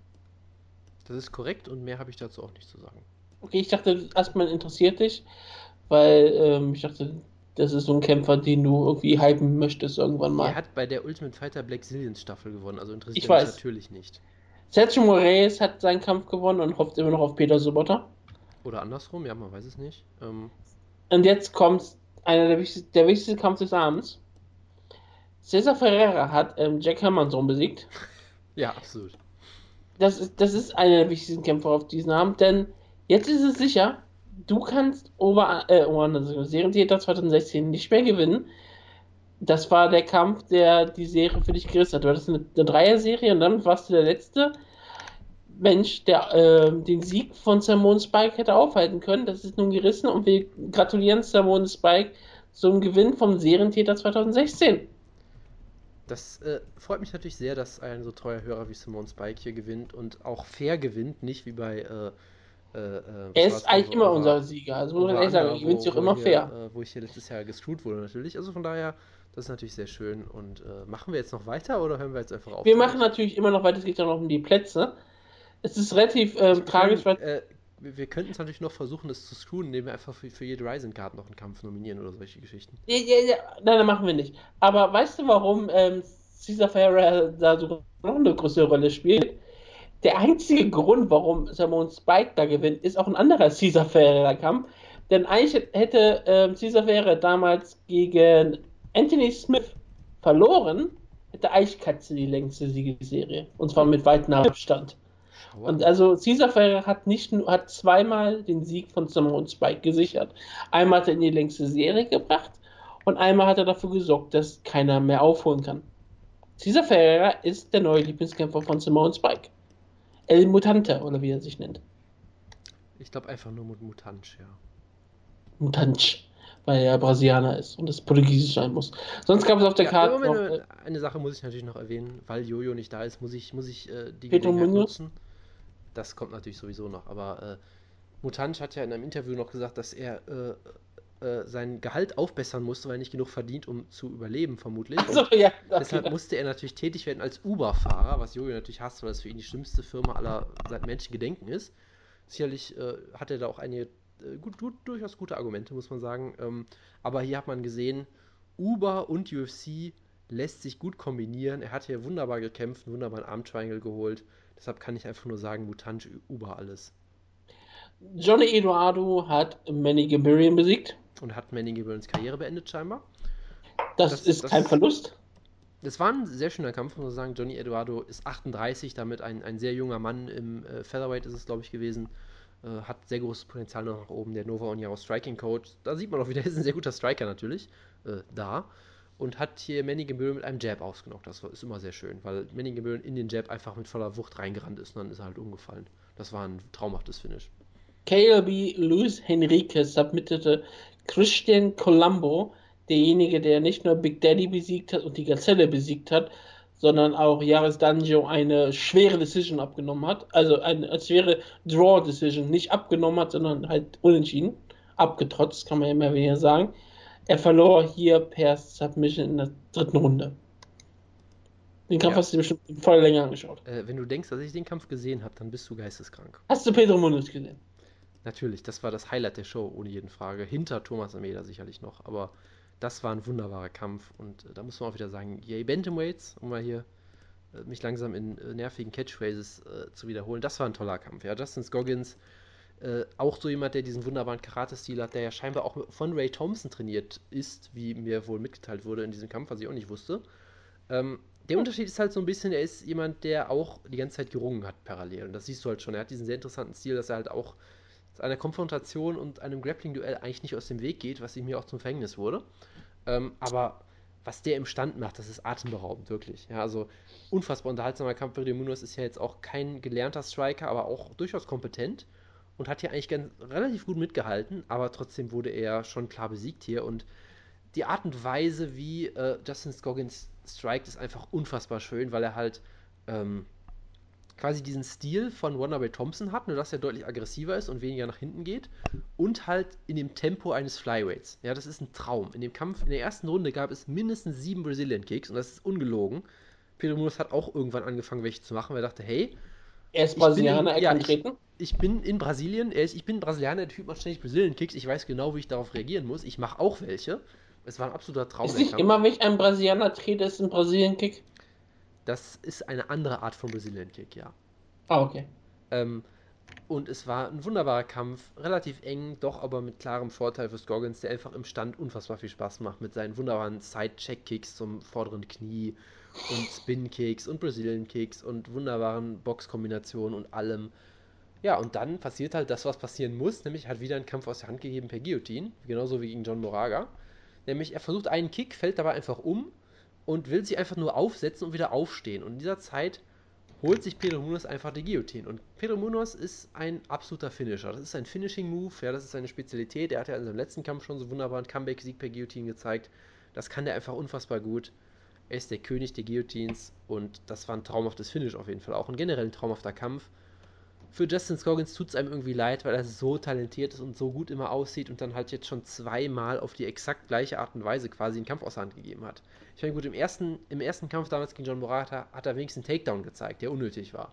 Man sagt, okay, zeig halt keinen Takedown und lass da deinen, deinen Kopf nicht drin stecken. So, okay. Hier ist er einfach umgefallen, ist ausgerutscht. So, da kannst du auch, er ist ausgerutscht und ist dann versucht, hat dann versucht aufzustehen. So, da kannst du jetzt auch nicht sagen, dass er viel falsch gemacht hat, eigentlich so.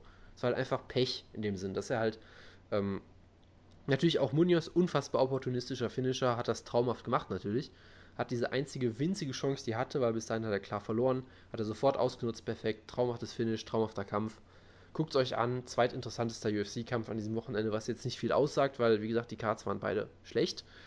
Ähm, aber auch hier wieder, es gibt durchaus ein paar Highlights, man muss sie halt finden und sie finden sich halt in den Prelims teilweise auch. Ja? Also bei der Show, wirklich, guckt euch Thomas Almeida an, guckt euch diesen Kampf an, Johnny Eduardo könnt ihr euch auch noch angucken, das war auch noch ganz unterhaltsam und sonst vergesst es einfach. Und guckt euch erst recht nicht den Opener an.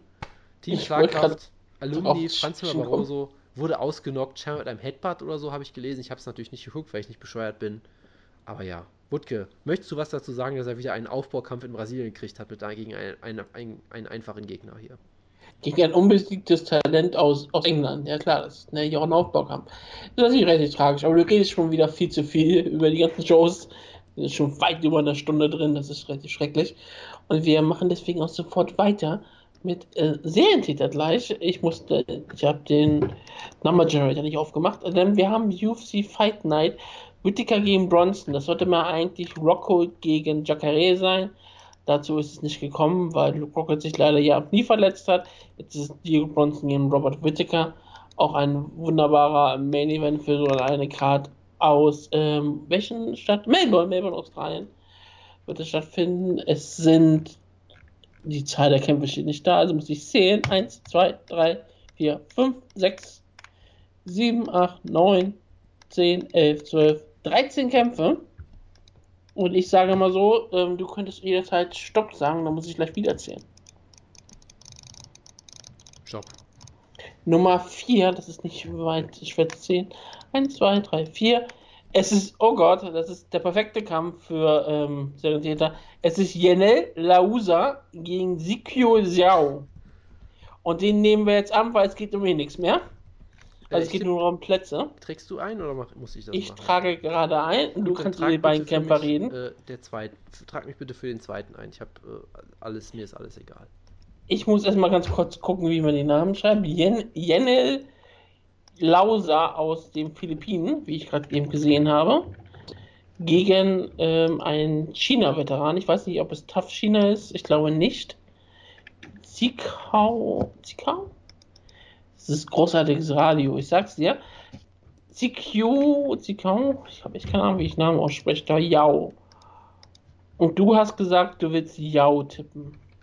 Der zweite, ja. Wer auch immer das Einfach, war. Einfach weil es sich ein bisschen an Shinsuke Nakamura erinnert. Das ist der einzige Grund natürlich, klar.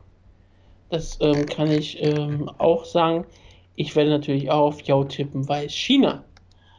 Ähm, ich will noch mal gucken, was ist Jene Lauser, was heißt ihn aus? Jene Lauser ist der Demolition Man. Er ist 28 Jahre alt und er ist 6 und 2. Er ist die Nummer 10 ähm, Südostasiens von 132. Also ist schon eine besondere Sache. Er hat bisher nur in den Philippinen gekämpft gegen Filipinos. Und es ist sein erster internationaler Kampf. Er kämpft gegen den Eroberer, The Conqueror, Siko Yao. Und dieser Kämpfer ist ein richtig großer UFC-Veteran, wie ich gerade schon gesehen habe. Er hat eine Niederlage Split Decision gegen Royston Wee, hat einen Sieg Split Decision über Nolan Tickman und hat sich dann im letzten Kampf gegen Freddy Serrano verletzt und ihn deswegen per TKO verloren. Das war auf der Henderson Masvidal Card, die du wahrscheinlich noch mal gesehen hast. Aber schon deswegen ist längere Zeit her, dass er nicht gekämpft hat. Er sollte, der, der Kampf sollte schon bei der Fight Night 97 stattfinden, die ja abgesagt wurde und wird jetzt hier nachgeholt.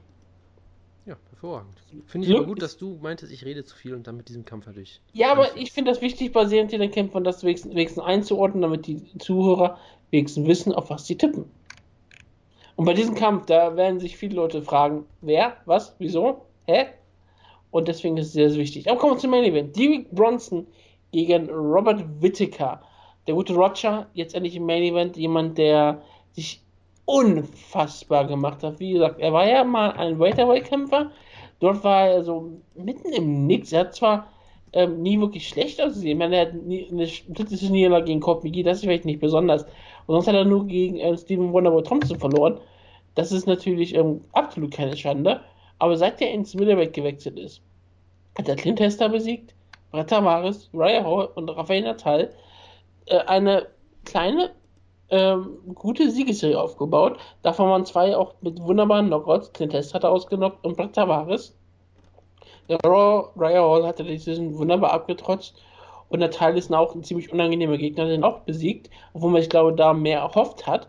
Aber er hat sich langsam wirklich so einen wirklich soliden Top 10 Kämpfer gemacht. Ich sage, er ist in die Nummer 8 Akte in der Middleweight Division. Ist er Akte sogar besser. Er ist ein solider Kämpfer und Diego Bronson auch jemand, den viele Leute immer hypen. Er hat ja mal ähm, Jore Mera aus Rungen und er wurde dann brutal ähm, gefinisht in der letzten Runde, was ja die Stärke von Joro Romero ist, dass er ja immer in der dritten Runde Leute ausnockt, obwohl er selbst schon total gegessen ist, aber trotzdem gewinnt. Das macht Diego Bronson eigentlich ziemlich interessant. Er erreicht nur drei Niederlagen und nur eine Niederlage davon ist etwas, äh, wo man sich an den Kopf kratzen muss. Also am Anfang seiner Karriere gewesen gegen Kendall Grove.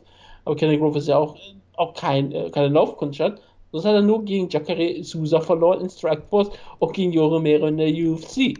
Und seit kurzem hat er sich halt zu einem unbarmherzigen Killer gemausert, muss man ganz ehrlich einfach sagen.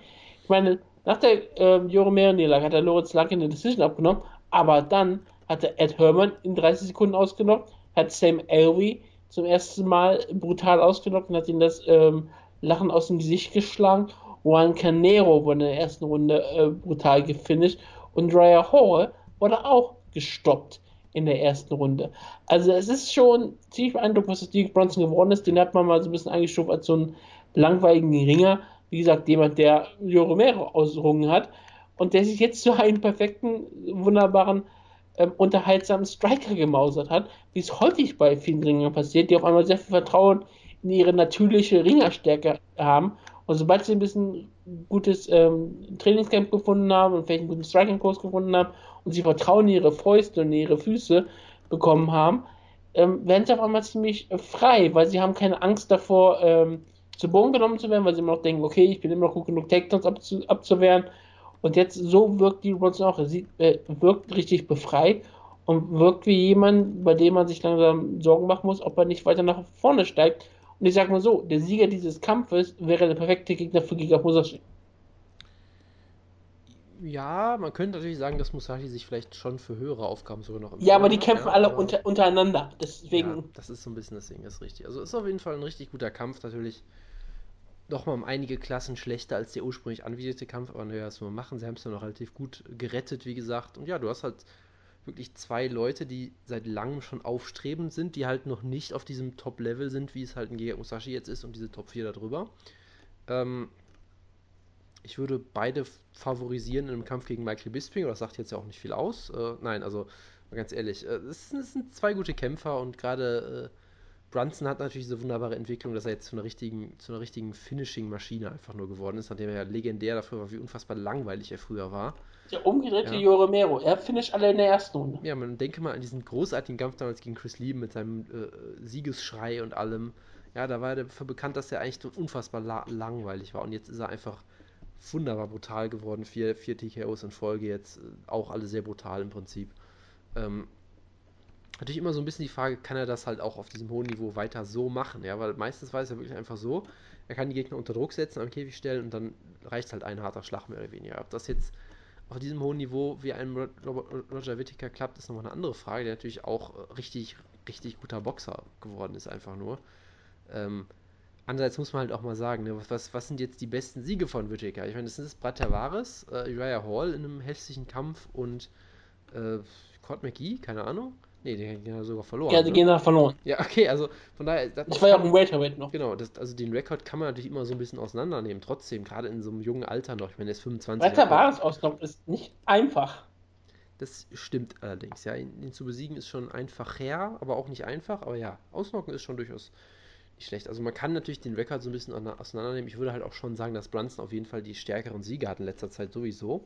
Absolut. Ähm, und deshalb, ich würde ihn auch als Favorit sehen, weil er halt, er kann mit ihm striken vermutlich. Ich, ich könnte mir schon vorstellen, dass Whittaker der technisch etwas bessere Boxer ist, vielseitiger ist, aber Brunson hat auch diese Power, er hat vor allem auch diesen, diese doppelte Gefahr eben, dass er das Ring natürlich auch noch hat und dadurch seine... Er ist dynamisch, er ist athletisch. Ach Gottes Willen, ja, er kann seine Strikes dadurch auch so ein bisschen verdecken, dass du nie genau weißt, will er jetzt einen Takedown zeigen, will er jetzt einen, einen wilden Schlag zeigen und sowas. Von daher macht ihn das auch sehr gefährlich. Ich würde auf Derek Brunson tippen, ich finde den Kampf aber durchaus sehr spannend und eigentlich auch ziemlich eng auf dem Papier. Also es ist jetzt nicht so, dass ich sagen würde, ja, Brunson wird ihn in einer Minute wieder ausnocken oder so, wie er es zuletzt gemacht hat. Ähm, da sehe ich den Kampf doch um einiges enger, muss ich sagen. Ähm, von daher, ich, ich bin sehr gespannt drauf. Es ist so, auf jeden Fall eine solide Ansetzung und äh, ja, kann man drauf gespannt sein. Wie gesagt, ich tippe dann doch auf Derek Brunson. Vielleicht per TKO später, vielleicht sogar per Decision, vielleicht nimmt er ihn dann irgendwann zu Boden. Ich, also so ein konkretes Finish habe, tue ich mich schwer, schwer mit aktuell, aber ich denke schon, dass er gewinnen wird. Der Alligatorenflüsterer Chris Camosi ist wieder zurück. Aufgetaucht, nachdem er von Tyler Slates ausgeschockt wurde. Und er tritt an gegen den alten Mann des australischen Mixed Martial Arts, den Judo-Superstar Daniel Kelly, der ja vor kurzem noch einen wunderschönen Knockout-Sieg gefeiert hat gegen Antonio Carlos Jr. Und das hofft er natürlich auch gegen Chris Camosi wieder zu schaffen. Du willst jetzt nicht ernsthaft über diesen Kampf reden, oder? Ich wollte, dass du vielleicht einen Satz zum Kampf sagst, was der Co-Main-Event ist, aber scheinbar willst du das nicht mal tun. Ist das der Co-Main Event? Okay. Ja, das, äh, also aktuell ist, aus. Die Sache ist, aktuell gibt es äh, bei Tepochi kein Co-Main Event gelistet, okay. weil also, ein der Main Event fürs Protokoll bei, ist. bei MMA Junkie ist es der fünfte Kampf oder so auf der Karte. Deshalb keine Ahnung, was da wieder los ist. Okay, es kann ja gut sein. Was ist denn bei MMA Junkie der Co-Main Event? Der Co-Main Event ist Andrew Holbrook gegen Jake Matthews, was auch. Äh, Und sagst du, das ist ein besserer Kampf? Ja, weil Jake Matthews drin ist. Und das ist ein sehr ja, vielversprechendes okay. Talent. Das ist auch der nächste Kampf bei ähm, Topology, deswegen können wir ruhig drüber reden. Jack Matthews ist zurück in Australien, in seiner Heimat, und er kämpft gegen Andrew Holbrook, wie ich angesprochen habe. The Celtic Kid, The Connor Kid. Jack Matthews ist hier. Und er hatte eine schwere Niederlage gegen Kevin Lee, was äh, mich überrascht hat, weil ich, ich bin total auf dem Jack Matthews High Train gewesen. Und da bin ich auch wirklich ehrlich zu. Hat Akbar Areola besiegt, Johnny Case. Und ich dachte, okay, Jack Matthews, das ist der nächste kommende Star für Australien, sehr wichtig. Und dann wird halt von Kevin Lee ähm, brutal ausgenockt. Hätte ich nicht mit gerechnet, ja. aber Wobei, das Jonas hat er damals, hat er damals schon ähm, ein K-Wert dran gesetzt. Das kannst ja, du gerne nochmal tun. Das Finish war halt sehr komisch. Es wirkte so ein bisschen, als hätte er sich selbst bei einem gestoppten Takedown oder sowas ausgenockt, mehr oder weniger. Richtig. Das, das war damals halt ein sehr komisches Finish. Deshalb, ich würde da jetzt auch nicht so viel reininterpretieren, gerade auch, selbst wenn er klar verliert, Kevin Lee ist immer noch ziemlich gut. Das haben wir jetzt auch gesehen. Also ich habe es gesehen, du nicht.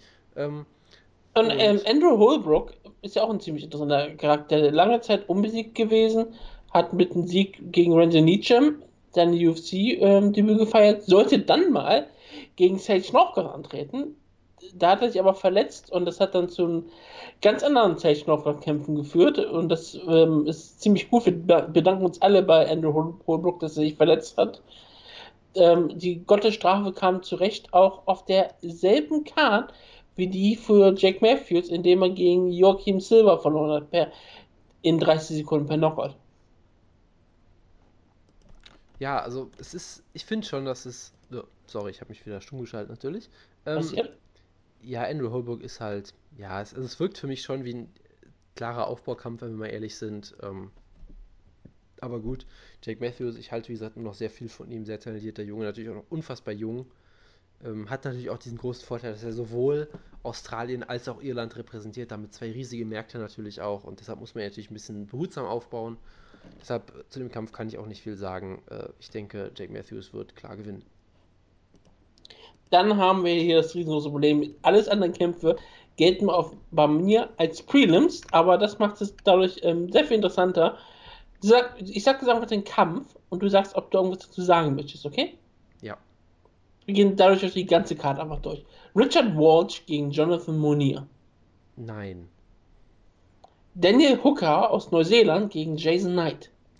Daniel Hooker ist auf jeden Fall immer unterhaltsam, äh, äh, oft auch durchaus für spektakuläre Aktionen gut. Viel mehr muss man da, glaube ich, auch nicht zu sagen. Äh, wie gesagt, ähm, Daniel Hooker, ähm, wo hat der letzte Kampf? Ich habe irgendwie einen Kampf gehabt. Genau, gegen Mark Diva, deswegen habe ich irgendwie so einen Kopf gehabt und gegen Jay Rodriguez ist immer so ein Name, der mir irgendwie was sagt. Wir haben uns, glaube ich, mal richtig über ihn lustig gemacht und dann hat der Hatsuyoki ausgenockt. Und zwar brutalst, ja. Ja, deswegen ähm, sehr interessant. Jason Knight, junges Talent, ähm, hat vor kurzem Niederlage gegen Tatsuya Kawajiri gehabt, aber jetzt ähm, kämpft er gegen den Hooker. Ben Nitschen gegen äh, Gian Herrera. Flyweights. Yay, Flyweights. Ja, also, also Ben äh, Nguyen heißt er, glaube ich, ja. Ist ben Yen. Ein interessanter Kämpfer wie ich finde, äh, hat, yen, yen, yen, hat ziemlich viel Knockout-Power, hat, äh, wie heißt dieser eine türkische Kämpfer, den wir heute schon mal erwähnt hatten, wie hieß der nochmal? Alpecin Okcolic. Sehr gut, den hat er zum Beispiel mal ausgenockt in der UFC, hat Ryan Benoit besiegt, was auch ziemlich beeindruckend war, hat dann gegen Louis Smolka verloren, in einem auch sehr unterhaltsamen Kampf mit einer wunderbaren Runde, die für manche eine der Runden des Jahres war. Ich würde nicht ganz so weit gehen vielleicht, aber er ist auch ein sehr unterhaltsamer Kämpfer, ziemlicher Actionfighter und das ist halt so ein Kampf, den kann man sich auf jeden Fall angucken. Viel mehr muss man dazu, glaube ich, auch nicht sagen. Äh, Damian Brown gegen Son Goku John Tuck. Nein, danke. Kein interessant, okay. Josuke Kazuya gegen Alex Volkanovski. Äh, nein. Die Nummer 1 Australiens, Neuseelands in Lightweight. Äh, nein. Äh, selbst das bringt nichts dazu. Sein Nickname ist der Hulk. Ich bin beeindruckt, er, aber er, er, hatte eine, er hatte eine Hashtag-Kampagne für die UFC, wo er einfach gesagt hat, Hashtag Sign Volkanovski. Das ist kreativ auf jeden Fall, ja. Ja. Ja, fällt dazu nichts ein, tut mir leid. Sein, letztes, sein letzter Kampf äh, war gegen Jay Bradney bei Wollongong Wars 4. Also bitte, also ja, da war ja sogar der Main Event. Ich bin sprachlos, muss ich sagen, ehrlich gesagt. Okay, dann haben wir den anderen Kampf. Soiham Danielle Taylor. Das ist natürlich erwähnenswert. Hamdalay Silva, ja. Die äh, Königin des äh, koreanischen MMA sicherlich. Also die einzige Kämpferin, die ich kenne, aber gut. Ähm, Königin des Bacons. Ja, das, das sowieso, ja. Die, ja, das, also das ist eine wunderbare Kämpferin natürlich. Äh, sehr, sehr unterhaltsam. Eigentlich viel zu klein. Müsste eigentlich im, was ist es, Atomweight kämpfen eigentlich, aber gut, macht sie halt Atomweight oder Minimum Weight. Ja, oder irgendwie sowas, aber natürlich, sie will halt in der UFC kämpfen, statt bei Invicta.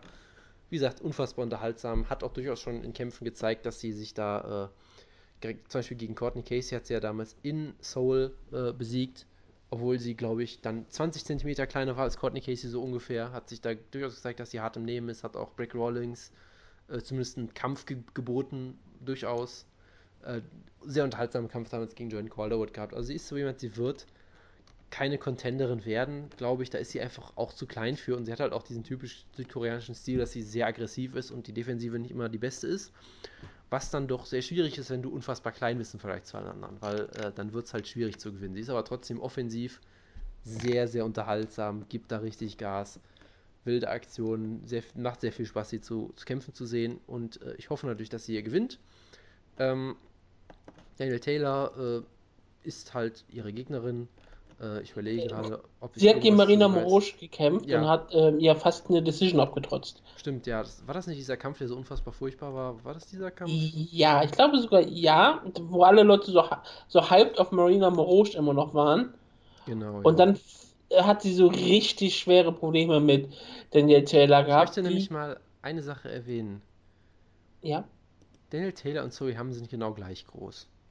Nein, sie ist sogar kleiner. Sie ist sogar kleiner, okay. Also und zwar ähm, mindestens, also Hamdallah Silver wird bei, als 5 foot 2 gelistet, Daniel Taylor als 5 foot even. Okay. Und ihre Reach ist, ist 60 Inches und die von ähm, Soyam ist 62. Also Ham hat hier sogar körperliche Vorteile. Das finde ich sehr. Ich finde es eigentlich sehr schön, dass sie einfach einen Atomweight-Kampf im Strawweight einfach gebuckt haben. Weil ja, aber das wird. Das, das, äh, muss, muss mal gemacht werden. die Körperlichkeit wird hier wahrscheinlich keine große Rolle spielen, wenn, denn der Taylor hat nämlich eine besondere Eigenschaft. Sie ist eine Clinchkämpferin. Heißt, ähm, wenn sie ihren Stil durchgehen wird, dann ist es egal, ob sie ähm, lange Reichweite oder nicht. Sie versucht in den Clinch reinzugehen, versucht da ihren Knees und ihre Elbows zu zeigen. Andrea Silva hat bisher gerne gerade gezeigt, dass sie gerne auf der Kickbox-Distanz kämpft und auch eigentlich immer ziemlich gut darin ist, ihre körperlichen Nachteile ähm, auszugleichen. Und diesmal kann sie vielleicht sogar aus der Distanz ähm, weg herboxen. Und ich glaube, das wird hier den Ausschlag geben. Ich, ich tippe ja einfach mal auf Sohiam. Ich natürlich auch, ja. Also auch aus Sympathie. Ich mag sie ganz gerne. Sie hat bisher immer, ich habe noch nie einen langweiligen Sohiam-Kampf gesehen. Das ist richtig, ja. Und ich habe eigentlich bisher glaube, alle ihre Kämpfe eigentlich gesehen. Also ich habe, ich, bisher mache ich ihm immer den, den äh, überall den Schnitt rein und sage, so, ja, möchte ich schon kämpfen sehen. Sie ist sehr unterhaltsam. Gut, dann kommen wir, ähm, überspringen natürlich den Kampf, über den wir schon gesprochen haben. Wir kommen zu Kainok Security gegen Omari Akmedov. Äh, nein, danke. Ich bin hier aber wirklich schockiert. Ich dachte so, Omari Akmedov ist so ein Kämpfer, den du immer hypen wirst. Auf Makashala Dagestan kommt er ja. Ist bestimmt auch aus einer Gruppe mit ähm, Numagomedov und all sowas dabei. Zwei Niederlagen in Folge kämpft um seinen Job und Kainok ist ja ein, ist ein Killer. Das ist er auf jeden Fall, ja, der Peter Sobota Killer. Ähm, nee, aber ganz ehrlich. Und den Crocodile Hunter Killer, weil er halt nicht dabei war, ihn zu verteidigen. Ja. Schlagkraft, wie es früher einmal war. Ja, das musst du übernehmen, da fällt mir jetzt echt nichts mehr zu ein.